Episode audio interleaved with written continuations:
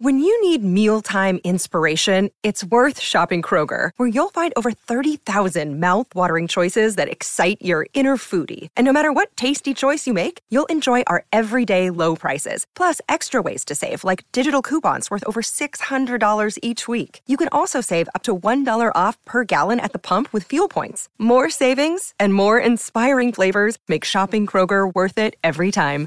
Kroger, fresh for everyone. Fuel restrictions apply. Well, welcome to Tired and Weary, the first of the Leicester Mercury's Leicester City podcast. I'm Rob Tanner, the football writer, and with me is my colleague James the Sharp and Sharp. Um, we're going to be talking about some of the topics that uh, uh, most of the fans will probably be discussing as well about Leicester City season because there's plenty to discuss, isn't there, James? Plenty to discuss. There is uh, plenty to discuss, especially after what we thought might have been a turning point at the weekend against Man City. Um, it was uh, one step forward, and then two steps back again um, at the weekend with another disappointing defeat to Bournemouth. Um, what did you make of it, Rob? Well, yeah, after the Man City performance, we all thought that uh, that would be it. The old Leicester City would be back, but then the uh, their Achilles heel, which has been their away form, has been dreadful this season. And uh, I know James, you've done your your five things as as usual after every game, your analysis piece. And what's the first of the uh, five things that you picked out? Um, well, I was just having looked into two really because uh, I spoke to Marc Albrighton after the game on, on Saturday, and he said it's not like an odd concept really. He said that it's to play against Bournemouth would be arguably a harder game because, as we saw, Man City played into Leicester's hands by leaving so much space for Vardy to run into and Mahrez to be one on one. And he said that Bournemouth would be a, a tougher game, and and it was, wasn't it? Because they they were tighter, more compact, didn't give Leicester any any, space. Um, I think the point was that they were hoping that the kind of the intensity and and the the drive that was there on Saturday would be there at Bournemouth, but but it just wasn't. It was lacking again. Um, it's just it's confusing, really, as to why as why it is on one occasion and not on the other. I think that's the, the the big thing that's been lacking this season is the intensity. I don't think there's been a lack of effort. I mean, I know some fans have been talking about, um, you know, some of the players aren't trying like they did last season. But I just think that hunger hasn't been there, uh, and it's probably a sub, on a subconscious level because they they achieved so much, they overachieved dramatically last season, and then all summer they've been feasting on that success in terms of the adulation that's been flying their way, and uh, I think it's inevitable. I mean, I think that there's a great quote in the Rocky movies when Mickey Rocky's coach says uh, the worst thing that ever happens to a fighter is they become civilized. Well, Leicester City have become civilized as the champions. But we've seen it in the Champions League that hunger because it's all new. It's a fresh challenge, but we yeah. haven't seen it. Is it because is it because they've already achieved the pinnacle of what they can achieve in their in their domestic careers? Is that is that why? Yeah, and I think it will take take them a while to suddenly reboot that and, and go and go again. And we were hoping that that reboot button would have been impressed after the Man City uh, performance, but. Uh, no, away from home, it's, it's, it's really hard to put your finger on what's going on away from home. I think there's certainly, and I know you've raised it as another one of your five points is the strength in depth in the squad. And I know for a lot of fans have been questioning the the recruitment in the summer and how strong this squad actually is.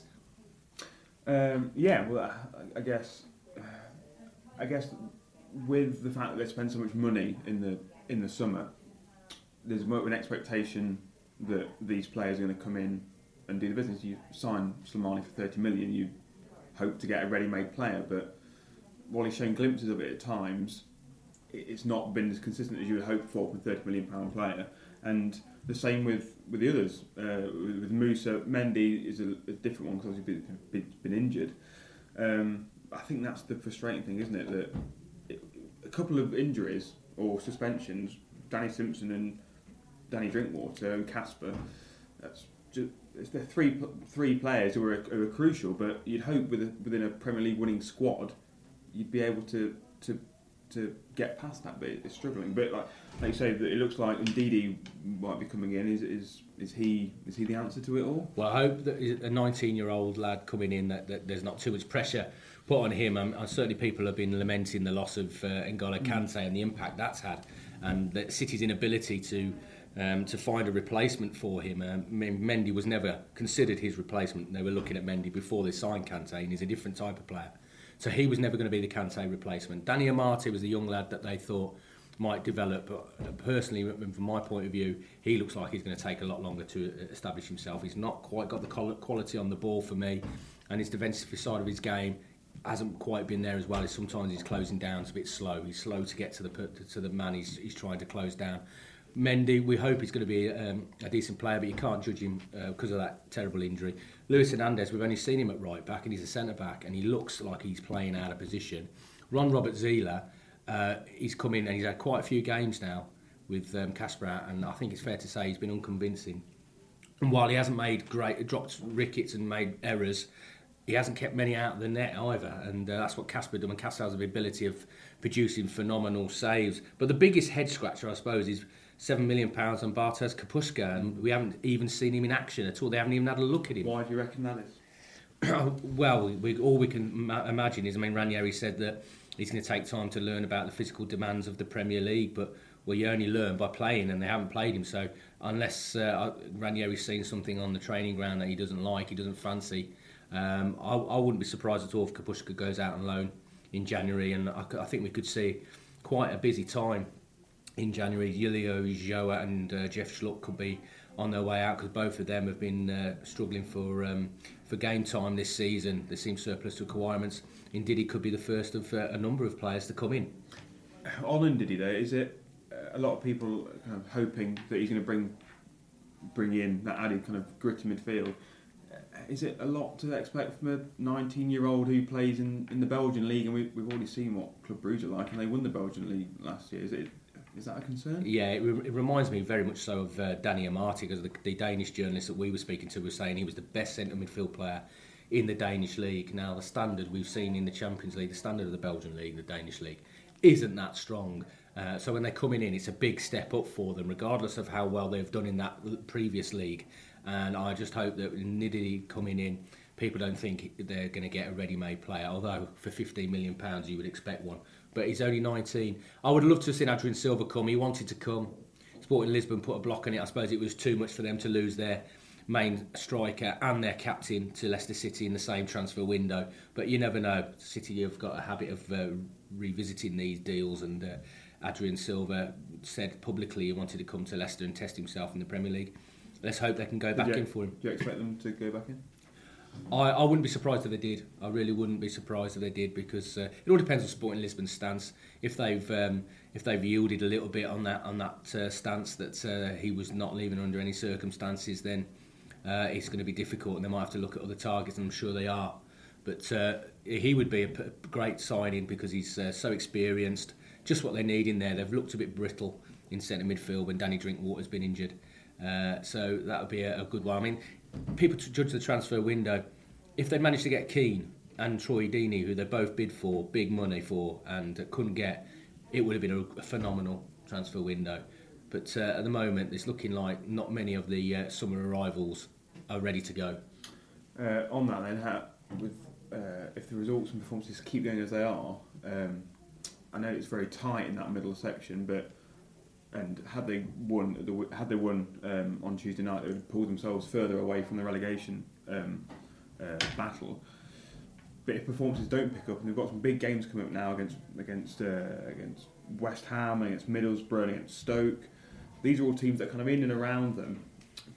If performances don't go well, they can be dragged further down. It's kind of it's a it's a real key in, part of the season, isn't it, these, next few games? The festive period always is a really important period because the games come thick and fast. And obviously, the away form has to be addressed. Stoke City away on Saturday. It's never easy. Never, though, never easy. I know City in recent years have not done badly there, but you know that that is always a tough place to go and, and produce a performance. Um, they're not quite the, the Stoke of old that were so belligerent and, and, and strong defensively. So there might be opportunities for City, but it's whether they've got the quality to take them and the confidence as well after the performance at, at Bournemouth. Um, but then after that, those two home games, Everton, West Ham, both sides struggling for results. They uh, West Ham, particular. I mean, if people talking about Leicester City's decline this season, well, theirs is even more remarkable. And uh, again, people talk about Mahrez and Vardy not hitting the same heights, but Dimitri Payet hasn't hit their same heights this season. It's almost impossible to do so after that first phenomenal season. So those two games will be absolutely key. And then, of course, Middlesbrough away on the 2nd of Jan, uh, another side that are down the bottom, and potentially, we hate to say it, but uh, a relegation rival. What else have we got in the five things then, uh, James? We've got. Um, Oh, uh, posted on diving actually. 'cause there was That's a moment, good one. Yeah, because there was a moment in the um, uh, in the game against Bournemouth where uh, Marc Albrighton slid in on Bournemouth captain um, Simon Francis and made no contact with him at all. Ball went out for a goal kick, but Francis leapt like it would have been like he'd been shot right in front of the linesman.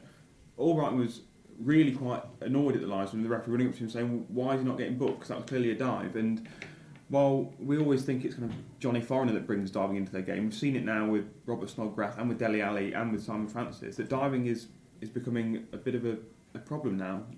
Yeah, I, I, th- I think definitely. I think uh, Robert Snodgrass, in that opening day uh, of the season at Hull, I noticed he was going down so easily every time he was touched. And, you know, this is a British player, and we, we sort of uh, say, oh, lads won't do it.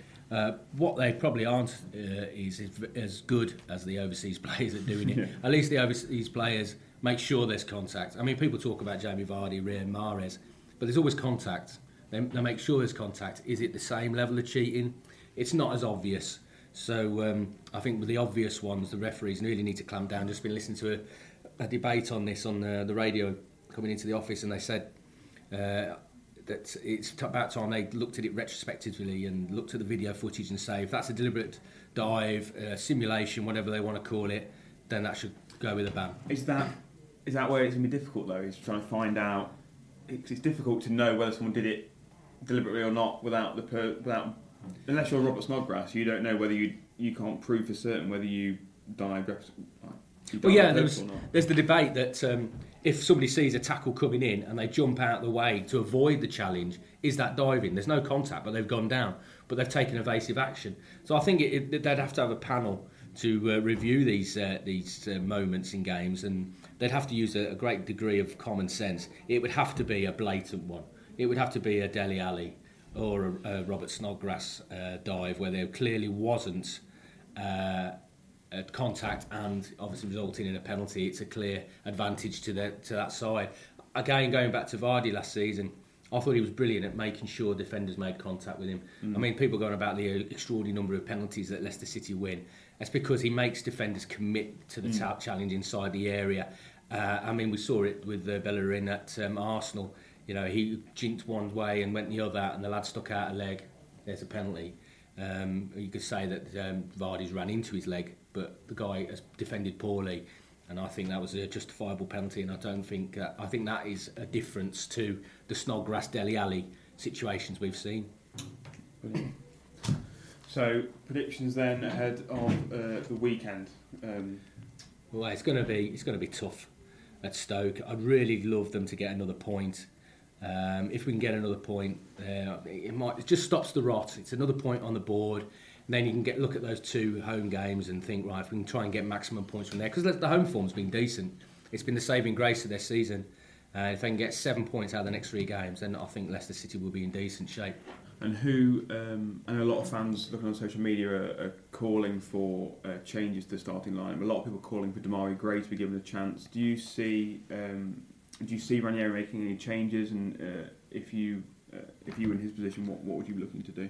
Well, certainly Danny Simpson will be coming back on Saturday after his suspension. I think it's quite clear that Luis Hernandez is not the answer. He's not. He's not really pushing Danny. They missed him actually, didn't they? I mean, Yeah, I mean, think a lot, a, a lot of people. He's quite underrated, isn't he, uh, Danny Simpson? A lot of people say, well, he doesn't get forward very much. Um, he's not great going forward, but defensively, he, he's one of the one of the most solid right backs that, that there is, and just showed you how much how much they missed him when he wasn't there. He's an old school fullback because a lot of people talk about the modern game and the fullbacks being sometimes your best attacking threat because they're the ones that aren't tracked, they aren't picked up by, they aren't marked.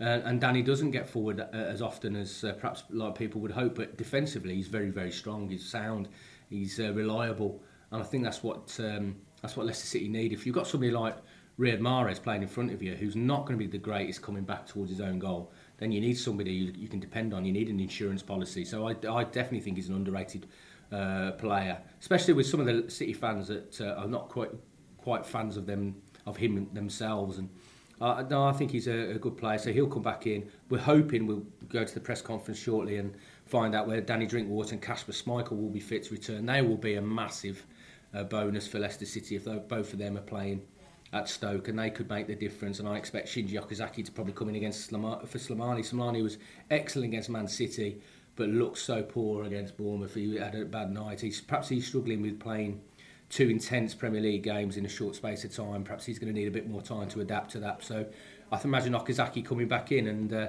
I imagine those will be the only changes.